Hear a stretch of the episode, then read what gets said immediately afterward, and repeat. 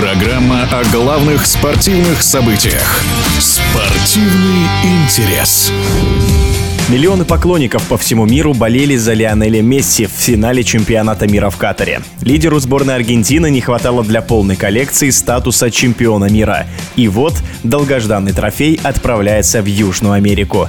Как шла Аргентина к чемпионству, разбираемся вместе с футбольным экспертом Алексеем Дурново.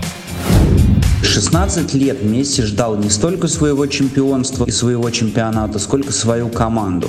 И эта команда сложилась в 2021. Сложилась очень неожиданно в тот момент, когда время поджимало, а карьера Месси шла к закату. От самого Месси потребовалось сверхусилие. Ему пришлось стать настоящим вожаком, королем не только поля, но и раздевалки. Перевоплотился из Тихони в заводилу. Летом прошлого года Копа Америка наложилась на чемпионат Европы. Турнир игрался при пустых трибунах, что убивало саму суть латиноамериканского футбола, а уровень внимания сильно снизился из-за того, что в старом свете был в это время свой чемпионат. Но перед финалом Копы 2021 Месси впервые толкнул зажигательную речь в раздевалке, и Аргентина обыграла Бразилию, что в тот момент казалось невероятным. Мы говорим о Месси, но давайте поговорим о теневом герое чемпионата Родриго де Пауле. Ему сегодня должны были вручить золотой рояль, если бы, конечно, такой приз вообще существовал. Именно де Пауль освобождал Месси от рутины. Я даже не удивлюсь, если выяснится, что он как двое из ларца еще и конфеты за него ел. При этом в финале Месси стал вдруг отрабатывать в обороне, биться углового флажка своих ворот. Или Акунья, корявый, неказистый,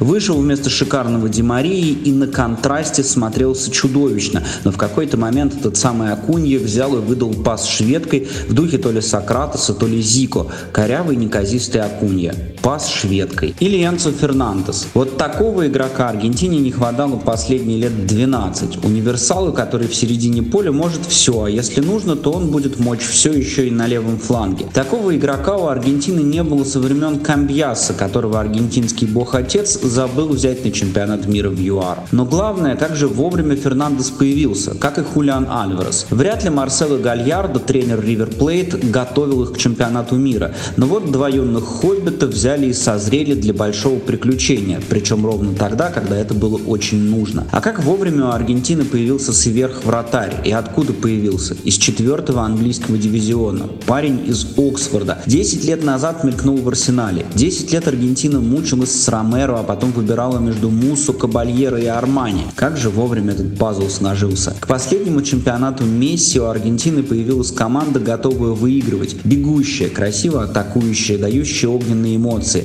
Наконец, просто азартная. Команда, которая любит играть. И она выиграла великий финал.